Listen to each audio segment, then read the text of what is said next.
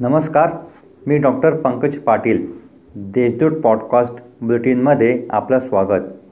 आज शनिवार सव्वीस नोव्हेंबर दोन हजार बावीस. ऐकूयात जळगाव जिल्ह्याच्या ठळक घडामोडी. एकसष्टाव्या मराठी नाट्य स्पर्धेचे मान्यवरांच्या हस्ते तिसरी घंटा वाजवून उद्घाटन करण्यात आले. संजीवनी फाउंडेशन जळगाव. लेखक व दिग्दर्शक प्रदीप भोई यांच्या जुगाड या नाटकाने स्पर्धेची सुरुवात झाली. यावेळी मोठ्या संख्येने नाट्यकर्मी उपस्थित होते. जळगाव जिल्हा सहकारी दूध उत्पादक संघाच्या निवडणुकीतून माघार घेण्याकरिता आज केवळ एकच दिवस शिल्लक आहे. माघारी संदर्भात आज महाविकास आघाडी व शिंदे गटाने आज बैठका मेळावे घेऊन चर्चा केली. दरम्यान भाजप आणि शिंदे गटाचे संयुक्त पॅनल रिंगणात उतरवण्यात आले आहे.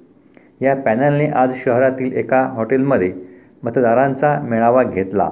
दूध संघाच्या निवडणुकीसाठी मंत्र्यांसह आमदार देखील या रिंगणात उभे आहे. शहरातील इच्छादेवी चौक ते रायसोनी कॉलेजकडे जाणाऱ्या रस्त्यासाठी दहा कोटींचा निधी मंजूर झाला आहे. सार्वजनिक बांधकाम विभागाच्या मंत्र्यांकडे आमदार राजमा भोळे यांनी केलेल्या पाठपुराव्याला यश मिळाले आहे. आता इच्छादेवी चौक ते रायसोनी कॉलेज दरम्यानच्या रस्त्यांचे भाग्य पालटणार आहे. शहरातील अनेक भागातील मुख्य रस्त्यांची कामे सार्वजनिक बांधकाम विभागाच्या मतदारांतर्फे सुरू आहे. रस्त्याचे काम निकृष्ट होत असल्याची सर्वत्र ओरड होत होत असताना या कामांची गुणवत्ता कोणीच तपासत नसल्याचे समोर आले आहे.